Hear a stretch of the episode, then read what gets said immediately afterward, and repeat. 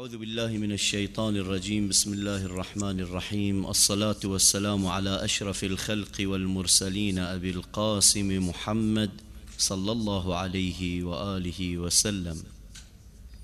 عن الإمام الحسين عليه السلام أنه قال ليس برب من طرح تحت البلاغ. عدل. ومعبود من وجد في هواء أو غير هواء.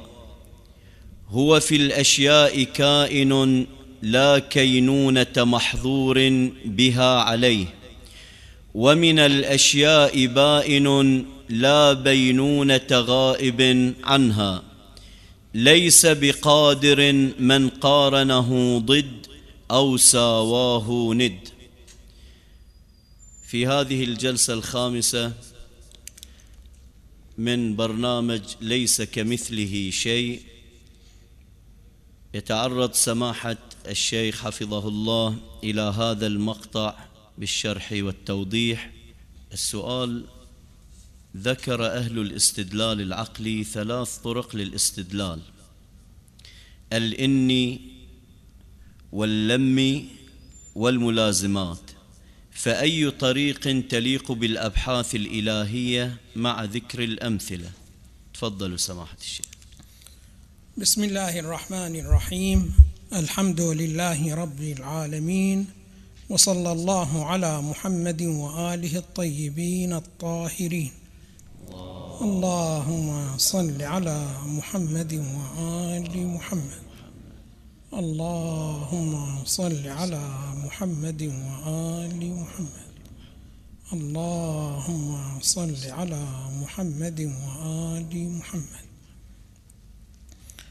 نقرأ في دعاء أمير المؤمنين سلام الله عليه في دعاء الصباح يا من دل بذاته على ذاته.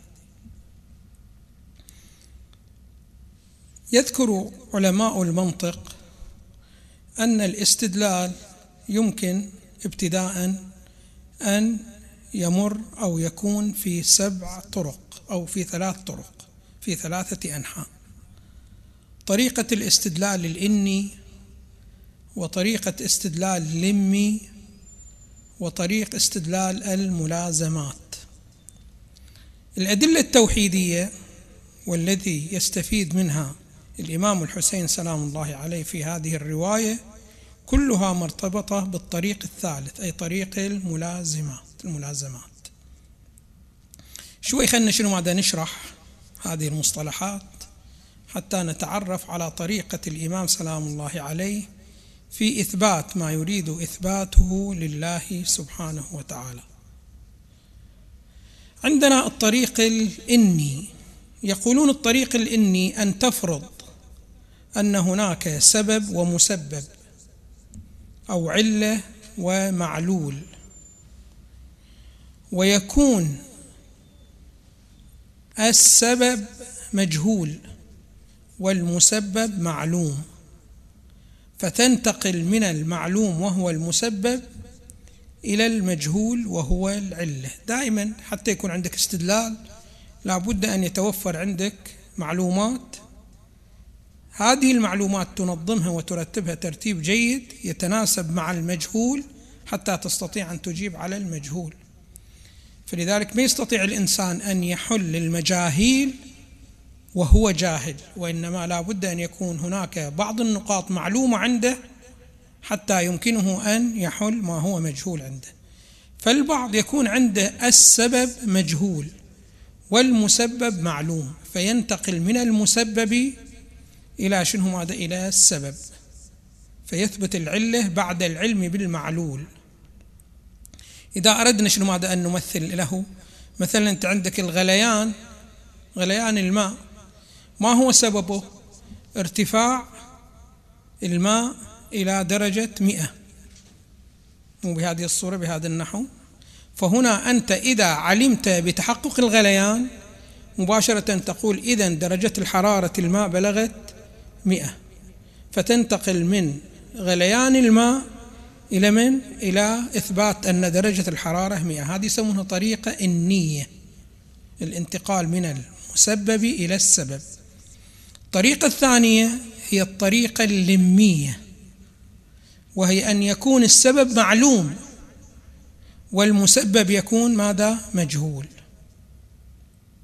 فمثلا أنت لو علمت بأنه الحرارة بلغت مئة درجة مئوية مباشرة تقول إذن الغليان حدث. فهنا تعلم أنت بماذا؟ بتحقق العلة بتحقق السبب وتجهل تحقق المسبب. فعندما تعلم بتحقق السبب مباشرة تنتقل إلى ماذا؟ إلى إثبات المسبب. بهذه الصورة وبهذا النحو. الطريقة الثالثة هي لا أن يكون سبب موجود في الخارج. ولكن أنت ما تنتقل من السبب إلى المسبب لا. وإنما هذا السبب له أكثر من لازم. وأنت تنتقل من إثبات هذا اللازم إلى إثبات هذا اللازم. مثلا لو فرضنا الآن لو طلعت الشمس مباشرة راح شنو؟ درجة الحرارة تصعد. ترتفع درجة الحرارة. ويتحقق الضوء في الكون. فيقولون هنا السبب هو طلوع الشمس. ولكن أنت لا تنظر إلى السبب وإنما تنظر إلى ماذا؟ إلى انتشار الضوء وإلى ارتفاع درجة الحرارة. فتقول إذا انتشر ضوء الشمس مباشرة شنو؟ ماذا؟ ترتفع درجة الحرارة. فهنا أنت تنتقل من لازم طلوع الشمس إلى إثبات لازم آخر لطلوع الشمس. فتنتقل من ارتفاع درجة الحرارة لإثبات انتشار ضوء الشمس. أو من أو من انتشار ضوء الشمس إلى ماذا؟ إلى إثبات ارتفاع درجة الحرارة. فهنا تنتقل من لازم إلى لازم. يقولون هنا الآن الأدلة التي نريد أن نستدل بها بما يتعلق بالله سبحانه وتعالى ما يمكن إلا أن يكون الطريق الثالث يعني طريق الملازمات. فهنا نستدل مثلا على الله سبحانه وتعالى الله سبحانه وتعالى له عدة لوازم. فإحنا إذا تناولنا بأن الله سبحانه وتعالى له وجود صرف وجود صرف يعني ماذا؟ يعني ليس مشاب بأي قيد أو بأي حد عدمي. بهذه الصورة وبهذا النحو. مباشرة هنا نثبت إليه بأنه ليس بمركب. وإذا كان ليس بمركب فهو ليس بواحد. فدائما الأدلة التي تجري بالنسبة لله سبحانه وتعالى هي الأدلة الملازمات. إيه. فمثلا إحنا عندما نثبت بأنه هو وجود بس وجود. ما في شنو ماذا أي قيد عدمي. فقطعا هو شنو ماذا ليس له ثاني فهو واحد. لماذا ليس له ثاني؟ فهو واحد. باعتبار أنه لو كان له ثاني يقولون لا يمكن أن نفرض الثاني إلا مع كثرة. والكثرة تحتاج إلى شنو ماذا إلى تميز. يتميز ألف عن باء. وإذا تميز ألف عن باء معناه أن ألف به خصوصية مفقودة في باء. وباء فيه خصوصية مفقودة في ألف فيكون كل من ألف وباء مع الكثرة مركب من حيثية وجود ومن حيثية شنو ماذا عدم حتى تحصل شنو ماذا الكثرة. فإذا قلنا أن الله سبحانه وتعالى صرف الوجود فمعناه ليس يفقد أي شيء من الأشياء. فهذا معناه أنه شنو ماذا أنه بسيط بأنه واحد. إذا كان شنو ماذا واحد فهو ليس شنو ماذا ليس بمركب أيضا. لماذا ليس بمركب أيضا؟ يعني ليس له ند وليس هو مركب من عدة أجزاء. لماذا؟ لأنه إذا كان مركب من عدة أجزاء فيكون محتاج. محتاج إلى شيء مغاير له. حتى يوجد المغاير له يكون شنو ماذا؟ فاقد ويكون واجد. فيلزم أن يكون شنو ماذا؟ مركب. فإذا شنو ماذا؟ الله سبحانه وتعالى إذا ثبتنا بأنه صرف الوجود مباشرة فهو واحد وهو شنو ماذا؟ بسيط ليس مركب. لاحظوا بأنه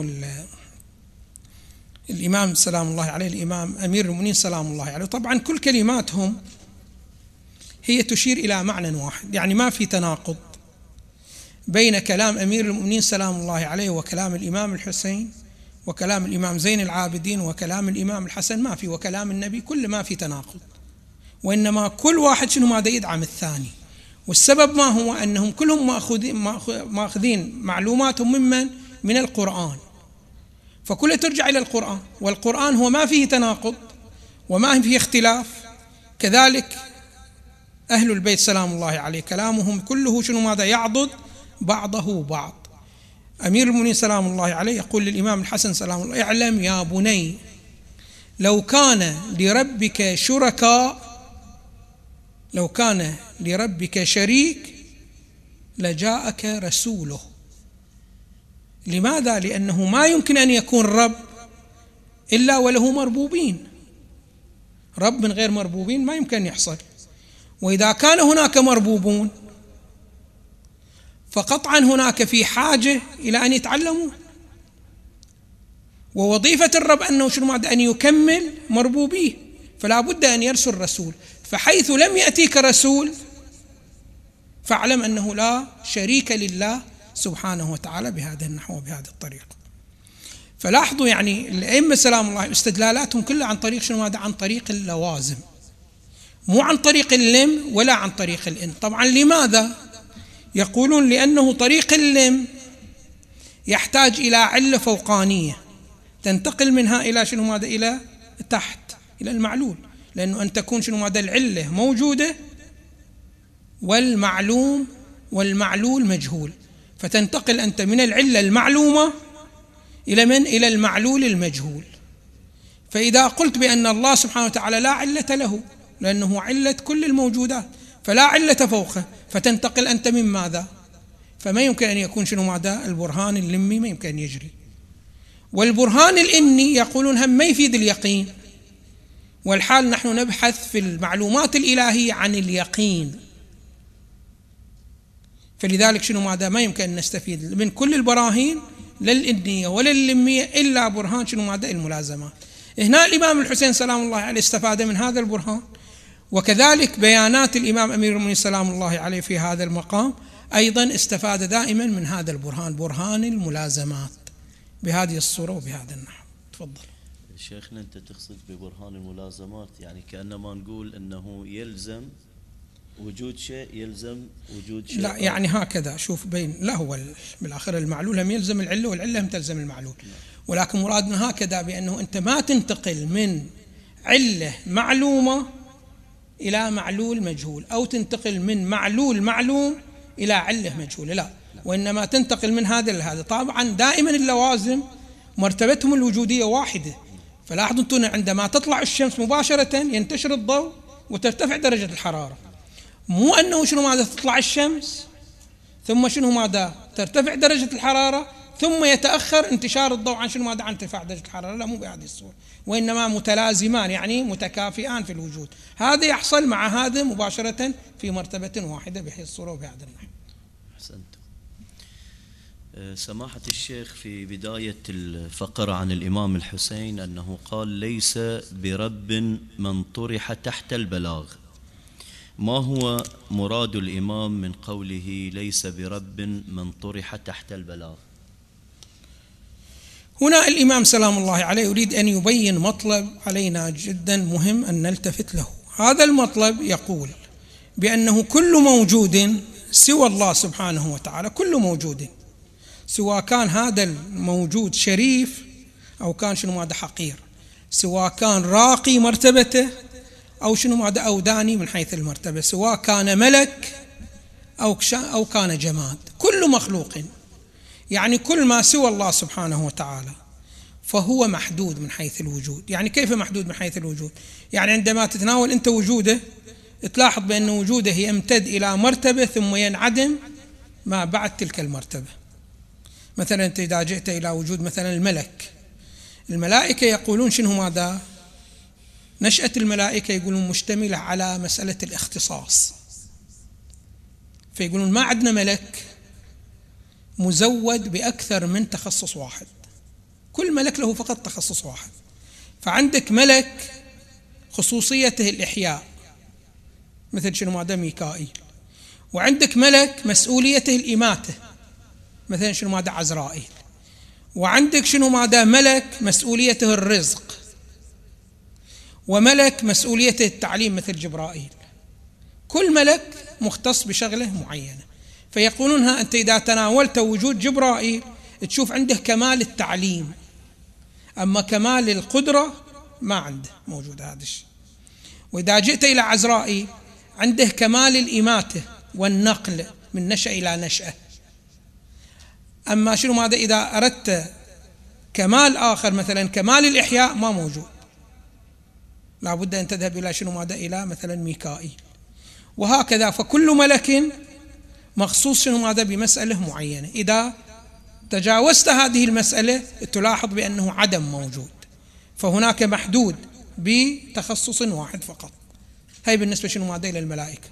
وكذلك كل الموجودات الأخرى هي بهذه الصورة بهذا النحو. فتلاحظ أنت الآن مثلا الإنسان له مقدار من المعلومات يستعد لتحصيله. ما زاد على هذا المقدار من المعلومات لا يمكنه تحصيله. فإذا له مرحلة يصل عندها ويبلغ لها ثم شنو ماذا؟ ينقطع. ما موجود هذا الشيء. من حيث الوجود وجود الإنسان. وجوده شنو ماذا؟ محدود لدائرة معينة ثم ينقطع ما بعدها. تشاهد العدم. مرتبته العلمية أيضا تصل إلى حد ما بعدها يكون عدم. فله مورد ينقطع عنده امتداده بهذه الصورة. الله سبحانه وتعالى ليس له بلاغ. يعني ليس له منتهى ينتهي عنده. ولذلك الله الإمام الإمام الصادق سلام الله عليه يقول هو علم كله. خب الآن إذا علم كله القدرة كيف؟ يقول وهو قدرة كله. ثم يقول وهو حياة كله. فأنت ما تقدر تأخذ العلم وتعطيه شنو ماذا تحديد فيكون مغاير للقدرة أو تعطيه قدرة وهي مغايرة للعلم بحيث ينقطع العلم عند بداية القدرة وتنقطع القدرة عند بداية العلم أو العلم عند بداية القدرة. لا ما موجود هكذا شيء. وإنما الله سبحانه وتعالى تثبت له من العلم ما لا يتنافى مع القدرة وتثبت له من الحياة ما لا يتنافى مع العلم. بهذه الصورة وليس له حد وإنما له علم لا حد له له قدرة لا حد له. وإلا لو كان له حد يقول الإمام الحسين ما يكون رب.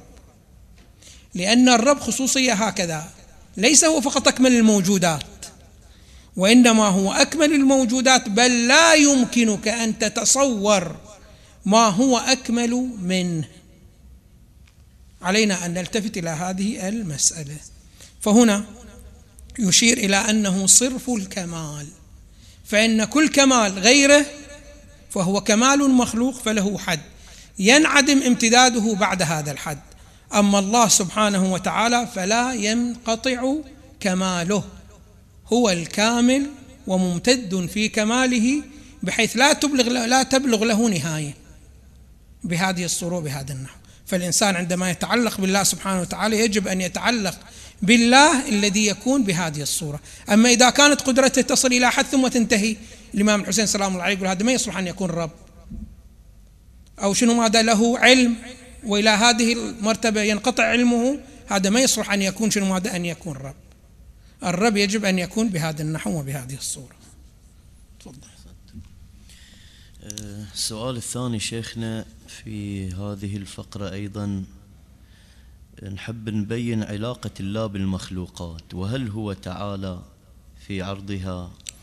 يعني في هذه الفقرة معبود وكأنما يقول وليس بمعبود بهالمعنى ليس برب من طرح تحت البلاغ ومعبود من وجد في هواء أو غير هواء. هو في الأشياء كائن لا كينونة محظور بها عليه ومن الأشياء بائن لا بينونة غائب عنها.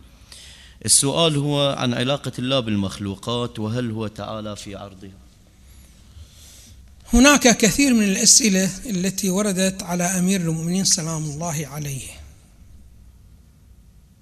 وقد أجاب عنها ولكن طريقة إجابته تختلف عن الطريقة المعتادة. عادة الإنسان إذا توجه له سؤال يتوجه ويركز على ما يمكن أن يجاب به. أما الإمام سلام الله عليه هنا لا. أجاب بتخطئة السائل. شوفوا إحنا دائما عندنا هذا الشيء عندما يسألنا أحد الأشخاص دائما نسعى إلى شنو؟ ماذا؟ إلى الجواب ما هو يجب أن يكون. لا كثيرا من الأحيان أنت لا تذهب إلى شنو؟ ماذا؟ إلى الجواب. لأنه قد يكون السؤال خطأ. فإذا كان السؤال خطأ فلا جواب له. الجواب الصحيح هو تابع لمن؟ للاستفهام الصحيح والسؤال الصحيح. أما إذا كان السؤال ليس بصحيح فلا تذهب إلى شنو ماذا إلى الجواب. فعندما تسأل سؤال أولا شنو ماذا تأمل في السؤال؟ هل هو صحيح أم ليس بصحيح؟ يجي شخص من الأشخاص سأل أمير المؤمنين سلام الله عليه تقول بأن الله موجود؟ قال له نعم. قال له أين هو؟ أين هو؟ خب مباشرة أمير المؤمنين سلام الله قال له أين هو؟ هذا السؤال يسأل به عن ماذا؟ عن الأشياء التي لها مكان. كتاب له مكان طاولة لها مكان كرسي له مكان. فتسأل أين هو؟ فإذا حتى يصح السؤال عن شيء بأين لا بد أولا أن يكون له ماذا؟ مكان. فإذا كان الشيء غير قابل لأن يكون له مكان. هل يصح أن تقول أين هو؟ ما يصح أن تقول أين هو. هنا هذا يسأل الإمام سلام الله أين الله؟ فقال المكان مختص بالأمور الجسمانية. الشيء يكون جسم فلك أن تسأل أين هو. أما إذا قلنا أن الله سبحانه وتعالى منزه عن الجسمية فلا يسأل شنو ماذا بأين هو. الأمر الثاني أن علاقة الله سبحانه وتعالى مع المكان. ما هي؟ يقولون علاقة الخالقية. الله سبحانه وتعالى خلق الجسم ومن خصوصيات الجسم أن يكون له مكان. فالله سبحانه وتعالى هو خلق المكان. فالمكان متأخر رتبة عن الله سبحانه وتعالى أم في عرضه؟ متأخر مرتبة. فالله سبحانه وتعالى ولا مكان. ثم أوجد المكان وخلق المكان. فكيف تسأل عن الله سبحانه وتعالى؟ أين هو؟ فلذلك لاحظوا أمير سلام الله عليه يقول الله سبحانه وتعالى هو أين الأين؟ يعني أوجد الأين فلا أين له. وهو كيف الكيف فلا كيف له. فلا يسأل عن الله سبحانه وتعالى بكيف هو أو أين هو لأنه خلق هذه الأمور. النقطة الثانية أن الله سبحانه وتعالى علاقته مع كل ما سواه علاقة مقوم. يعني شنو علاقة مقوم؟ شوفوا الآن الله سبحانه وتعالى لم يكلف الإنسان بشيء من الأشياء إلا وفي الإنسان مثال لذلك الشيء. فالله سبحانه وتعالى عندما يكلفك بالتعرف على الله سبحانه وتعالى وأن تؤمن أن الله سبحانه وتعالى هو المقوم لكل ما سواه أنت فيك عملية التقويم لما سواك. فأن تتأمل في هذه الحيثية تستطيع أن تتوصل إلى الله سبحانه وتعالى. ولذلك المؤمنين سلام الله عليه ماذا يقول؟ من عرف نفسه فقد عرف ربه. فالإنسان عليه دائما إذا أراد أن يتعامل مع الله سبحانه وتعالى التعامل الصحيح في المجال المعرفي عليك دائما أن تتأمل في نفسك. بهذه الصورة وبهذا النحو.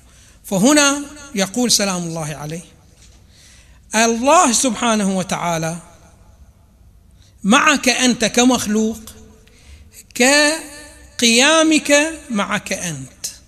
أنت تأمل الآن في قيامك وفي جلوسك. ما هو علاقة جلوسك بك؟ ما هي العلاقة؟ العلاقة بين جلوسك معك أنت أنك أنت مقوم لجلوسك. هل يمكن أن يكون لك قيام بدونك أنت؟ يعني هل يمكن أنك أنت تعدم وقيامك يكون باقي؟ لا. وإنما أنت مقوم لقيامك.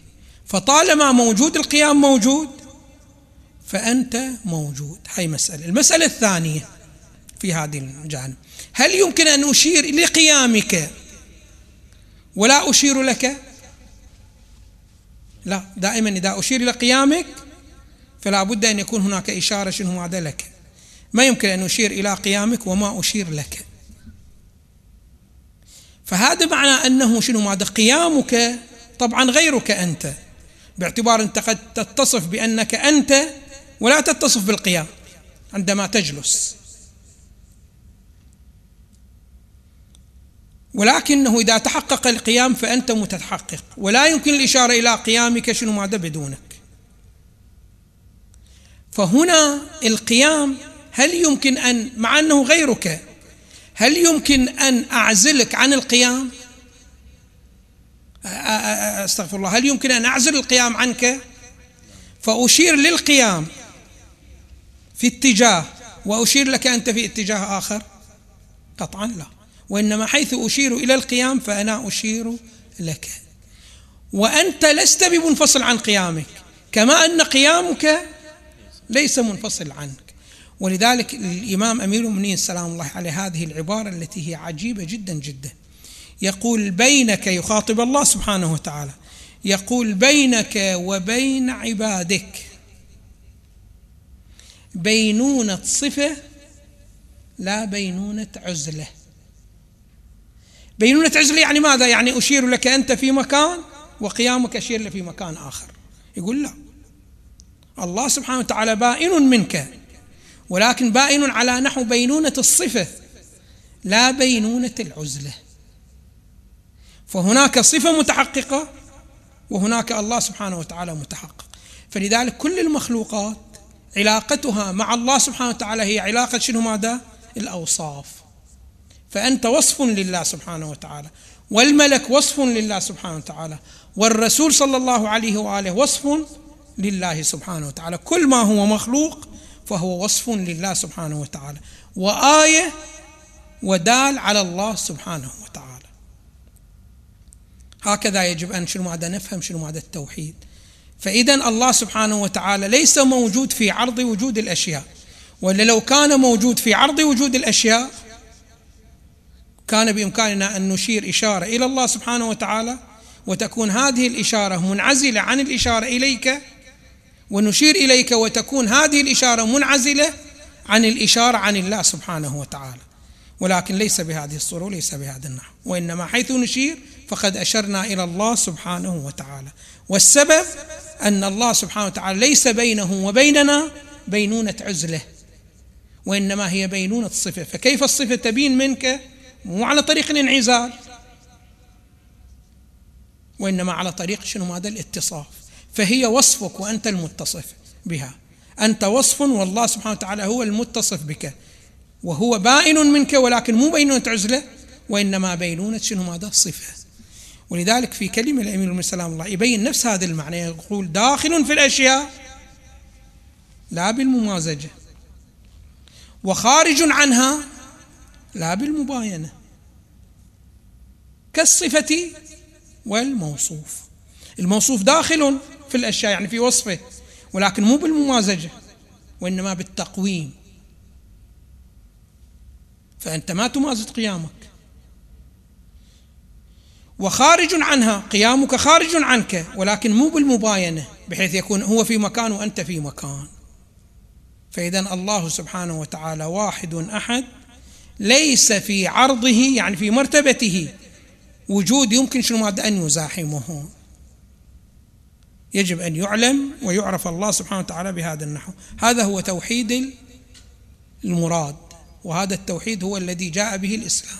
شوفوا هذا التوحيد ما موجود لا في اليهودية ولا في النصرانية ولا في غيرها شنو ماذا من الديانات. هذا موجود فقط شنو ماذا في الإسلام. ولذلك الإسلام لماذا جعل هو خاتمة الرسالات؟ هذا مو اعتباطا. وإنما لأنه لا يمكن أن يكون هناك. رسالة أرقى من رسالة الإسلام. فالحقيقة ظهرت ظهورا تاما بمجيء الإسلام. فبعد ما في ديانة الديانة عندما تأتي ومو تأتي بشيء جديد وبعد ما في شيء جديد. كله جاء به النبي صلى الله عليه وآله. ومن هنا هو شنو ماذا؟ أكمل الرسل. وهو أفضل الرسل لأنه كشف عن الحقيقة بتمامها. وهذه نعمة جدا كبيرة نحن غافلون عن شكرها. يعني الله سبحانه وتعالى ما جابك أنت وما جابني أنا في زمن النبي عيسى. وكانت الرسالة السماوية في ذلك الزمان ناقصة. ولم يأتي بك في زمن موسى. وقد كانت الرسالة السماوية في ذلك الزمان أيضا شنو ماذا ناقصة. وإنما جاء بك في زمن الرسول محمد صلى الله عليه وآله. اللهم صل على محمد وآل محمد. اللهم صل على محمد وآل محمد. اللهم صل على محمد وآل محمد. جاء بنا في هذا الزمن حيث رسالة النبي صلى الله عليه وآله هي الموجودة وهي الكاملة بل لا يمكن أن يتدارك عليها بشيء ناقص. فهذا إسلامنا. فعلينا أن نتمسك به وأن نهتم به. فإن من لم يهتم به يريد أن يهتم بماذا؟ هو هذا الأكمل. بعد تنتظر أكمل ما في أكمل هو هذا الأكمل. فعلينا أن نلتفت لهذا الأمر وهذه الحقيقة. تفضلوا. أحسنت شيخ. أه، شيخنا سؤال ورد في بعض الأحاديث بمخاطبة الله تعالى يا فاقد كل مفقود.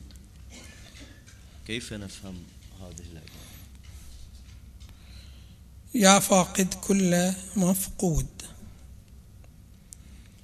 وردت في بعض الأدعية هذه العبارة. هذه العبارة تريد أن تشير إلى أن كل المخلوقات التي هي سوى الله سبحانه وتعالى هي دائما مركبة من عنصرين من عنصر الوجود ومن عنصر العدم. فأنت إنسان ولست بملك والملك ملك وليس بإنسان. ففيه حيثية وجودية وفيه حيثية عدمية.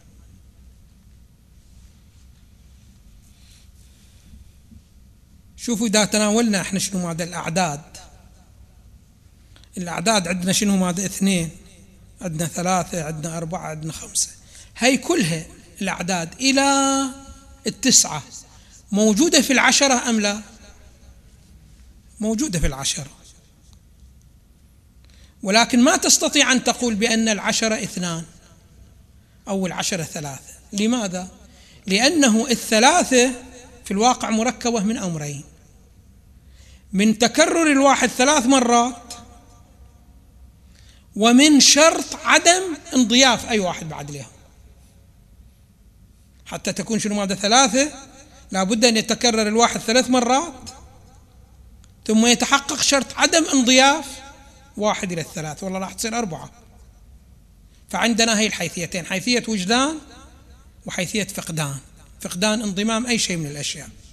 ولكن كلها موجودة في من؟ في العشرة. فالعشرة تقول فيها الاثنان وفيها الثلاثة وفيها الأربعة وإلى آخره بهذه الصورة. ولكن ما تقدر تطلق على الاثنين على العشرة بأنها اثنان. أو شنو ماذا؟ بأنها ثلاثة. لماذا؟ لأن الثلاثة مركبة من هي الحيثيتين. والإثنان الموجودة في العشرة موجودة كتكرر واحد. ولكن ما موجودة شنو ماذا بقيد؟ لا انضمام. فلذلك ما يصح أن تطلق عليها إثنان. تطلق عليها شنو ماذا؟ عشرة. واضح شلون؟ بهذه الصورة. الآن الله سبحانه وتعالى عندما نتعامل معه كل ما سواه من المخلوقات في حيثية وجدان وفي حيثية فقدان.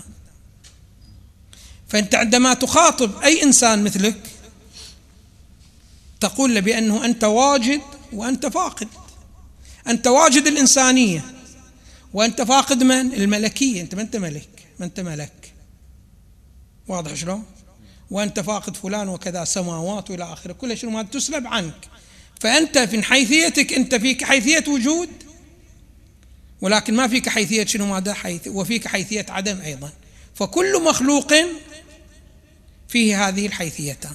أما الله سبحانه وتعالى لا ما موجود هذا الشيء فيه. دائما هو فقط وجود.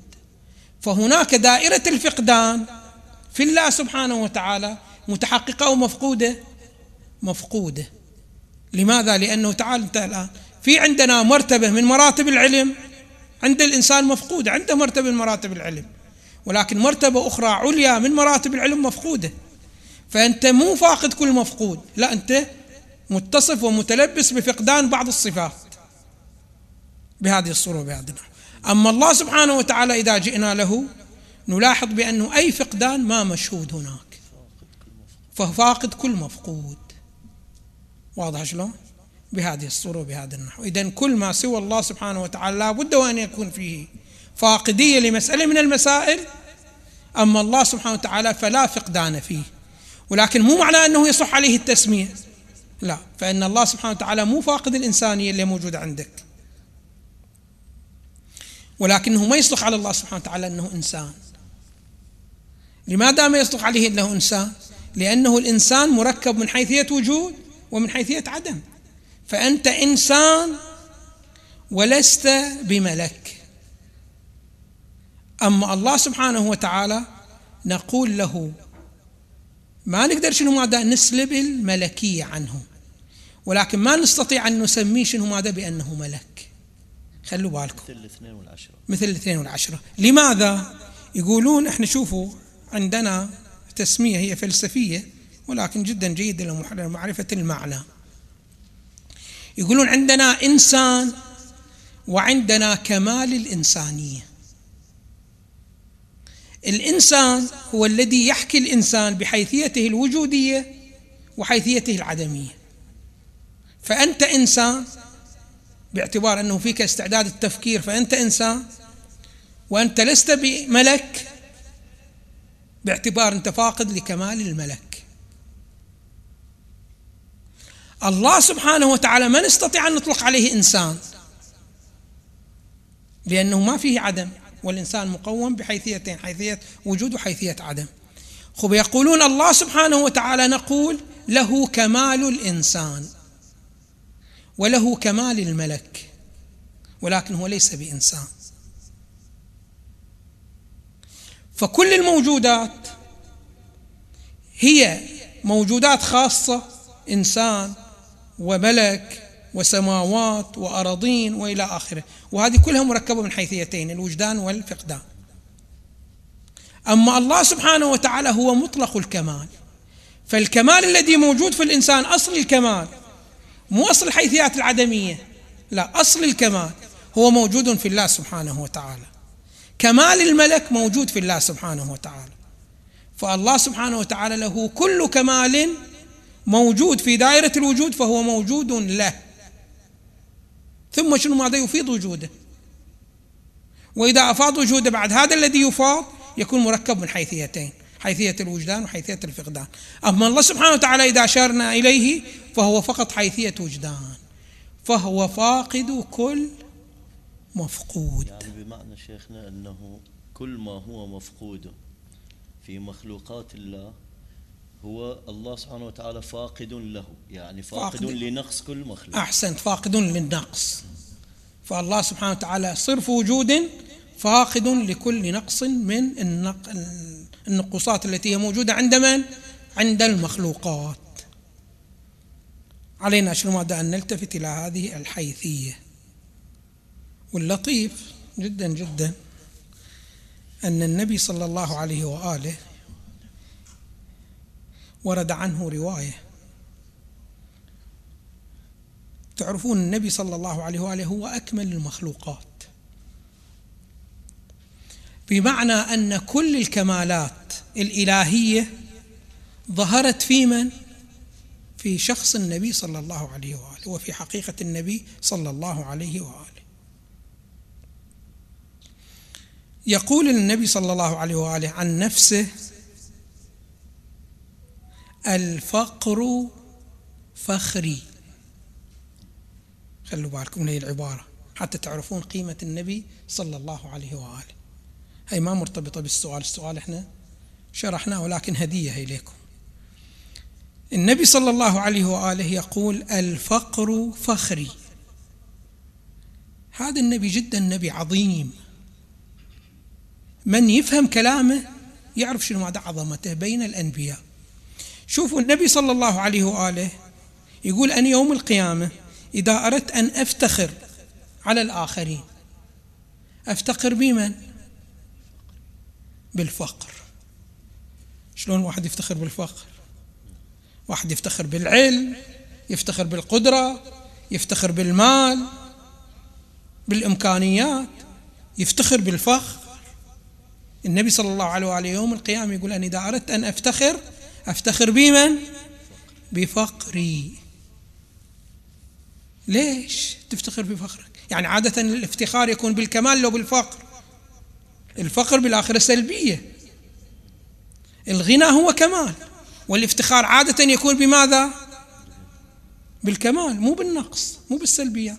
فكيف يقول النبي صلى الله عليه وآله أنا يوم القيامة؟ أفتقر بفخري على بقية الأنبياء. يريد يقول شنو ماذا يريد يقول؟ هو يريد يقول يريد يقول بأنه أنا أكمل الأنبياء. ولكن إذا ادعى بأنه هو الأكمل فيه شيء من الاستقلالية. وهو يريد أن يعلن احتياجه إلى من؟ إلى الله سبحانه وتعالى. وتعرفون الإنسان كل ما زادت إمكانياته زاد فقره لمن يعطيه الإمكانيات أم لا؟ الآن إذا شخص من الأشخاص فرضنا بأنه عنده علم وعنده قدرة وعنده حياة بمرتبة عشرين. فهو محتاج إلى الله سبحانه وتعالى بلحاظ هذه المرتبة العشرين. فإذا جاء شخص من الأشخاص له مرتبة مئة من القدرة ومن الحياة ومن العلم. فهو محتاج إلى الله سبحانه وتعالى بأي مقدار؟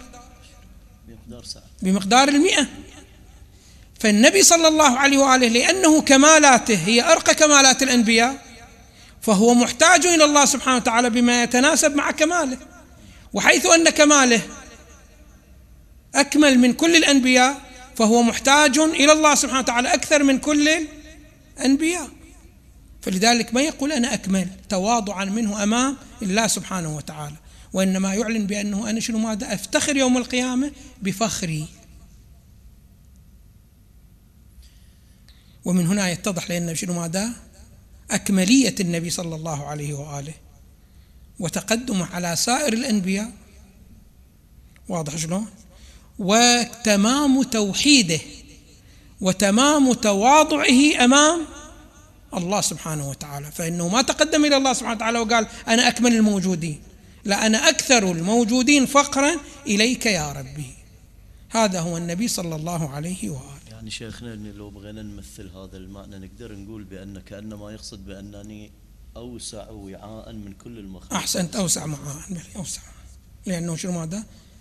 عطائي أكثر من البقية فوعائي أتم من البقية. ولكن هذا ما يعني بأنه أنا كمالي واستقلالي عن الله سبحانه وتعالى فإنه كله مأخوذ من الله سبحانه وتعالى. إيه؟ أحسنت. إيه؟ فهذا الكمال اللامتناهي للنبي صلى الله عليه وآله هو مأخوذ من الله سبحانه وتعالى. فالنبي من حيث النظر إلى نفسه هو صفر كمال أم لا؟ هو صفر كمال. وإذا ربطنا بالله سبحانه وتعالى ينتشر الكمال فيه. فلذلك في القرآن شنو نقرأ؟ ووجدك ضالا فهدى. ففي نفسك أنت ضال. لا كمال لك ولا قدرة ولا حياة ولا ولا كل كمال مسلوب. ولكن إذا أضفناك إلى الله سبحانه وتعالى عند ذلك شنو ماذا؟ يحصل الكمال. فالنبي صلى الله عليه وآله هكذا يقدم نفسه أمام الله سبحانه وتعالى وأمام المخلوقات يوم القيامة. تفضل.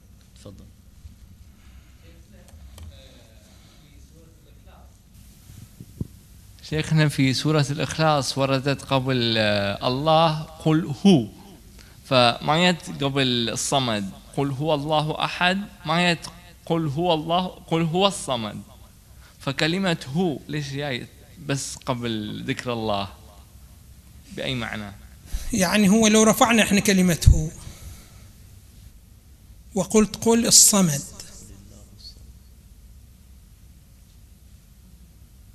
الله قل الله الصمد. إيه يعني لو رفعته يكون شنو ماذا عندك؟ الله أحد الله الصمد لم يلد ولم يولد إلى آخره. بهذه الصورة. هنا هو للإشارة. إلى من؟ إلى مقام. من مقامات وجود الله سبحانه وتعالى. تعرف بأن الله سبحانه وتعالى له عدة مقامات. فله مقام الذات ثم له مقام الصفات ثم له مقام الأفعال.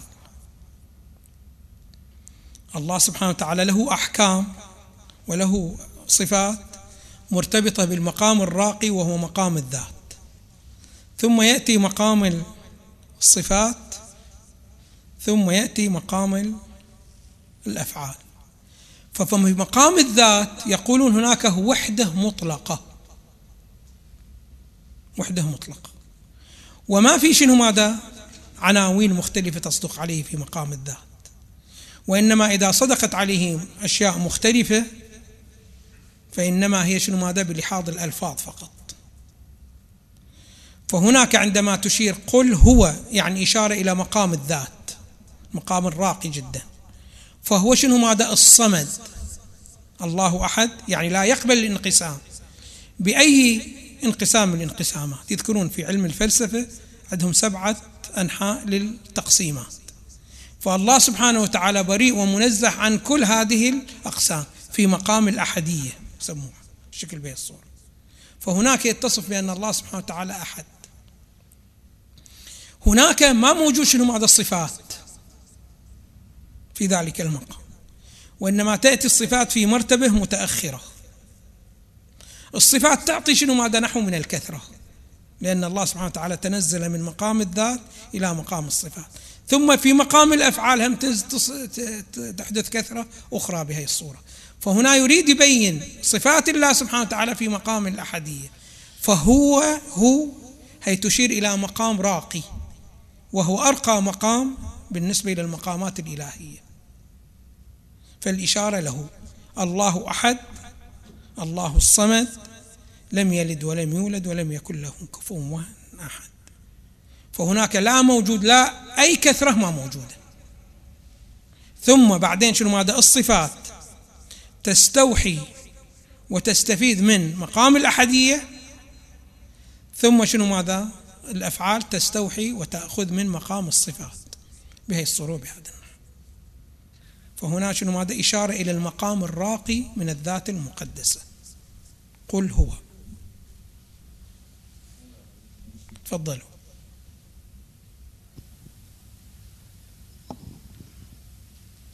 إذا قلنا يا فاقدة كل مفقود. يعني مثلا إذا بني آدم يموت في الدنيا الله يفقده بعده. هذا المقصود لا لا مو هذا الشيء. آه. يا فاقدة شوف أنت الآن أنت الآن. فاقد كثير من الأشياء أم لا؟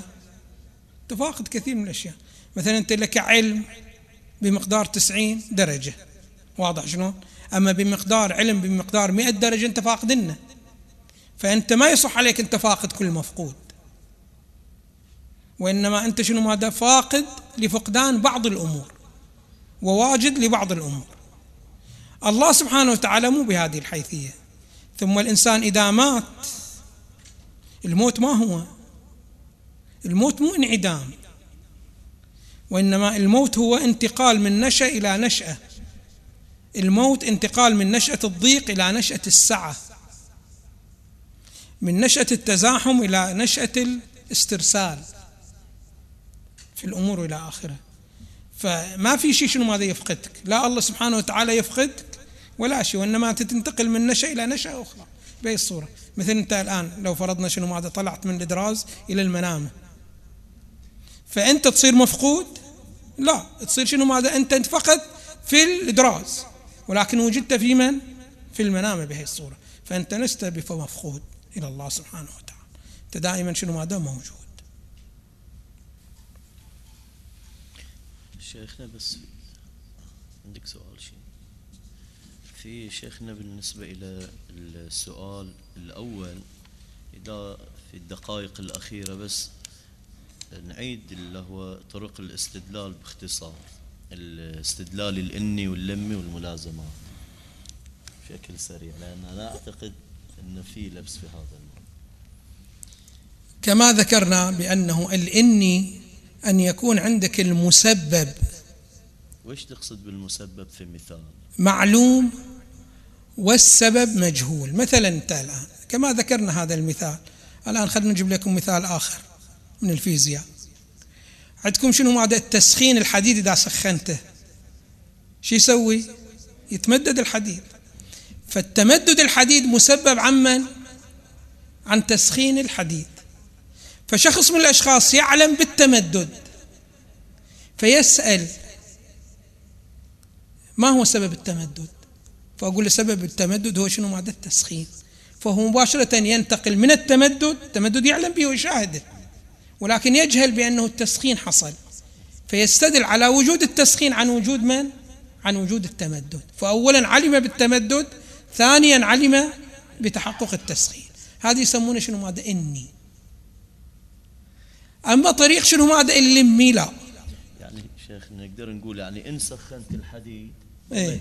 قطعا الشكل. فيكشف التمدد عن طريق التسخين. أنت تعلم بالتمدد ما تعلم بالتسخين. نعم. فتعلم عند ذلك شنو ماذا بالتسخين. بعدين علمت بالتمدد. الآن تعالوا إلى اللمي. اللمي بالعكس. أن تعلم بالتسخين. حصل التسخين. ولكن ما تدري هل تمدد أم لا. فتقول طالما حصل التسخين فقد حصل التمدد. فتستدل على حصول التمدد بواسطة تحقق شنو؟ هذا التسخين. واضح شلون أما القسم الثالث لا مو بهذه الصورة. أنه شنو؟ ماذا؟ عندي شيء من الأشياء له أكثر من لازم. ليش سميته لازم؟ ما سميته يعني علة ومعلول وسبب ومسبب؟ لا باعتبار أنه هذا اللازم يلزم هذا الشيء ولهم علة أخرى. أيوة. أنا ما أنتقل من العلة. ولا أنتقل إلى العلة. وإنما أنتقل بين هذا اللازم وبين هذا الملزوم. ليتبعان علة واحدة يتبعان علة واحدة مثلا كالمثل هذا الذي أتينا به بأنه إذا طلعت الشمس يحصل أمران متلازمان. انتشار الضوء وارتفاع درجة الحرارة. فأنا إذا انتشر الضوء أعلم بأنه ارتفعت درجة الحرارة. وإذا ارتفعت درجة الحرارة علمت به أعلم بأنه انتشر الضوء. فأنتقل من لازم إلى لازم آخر.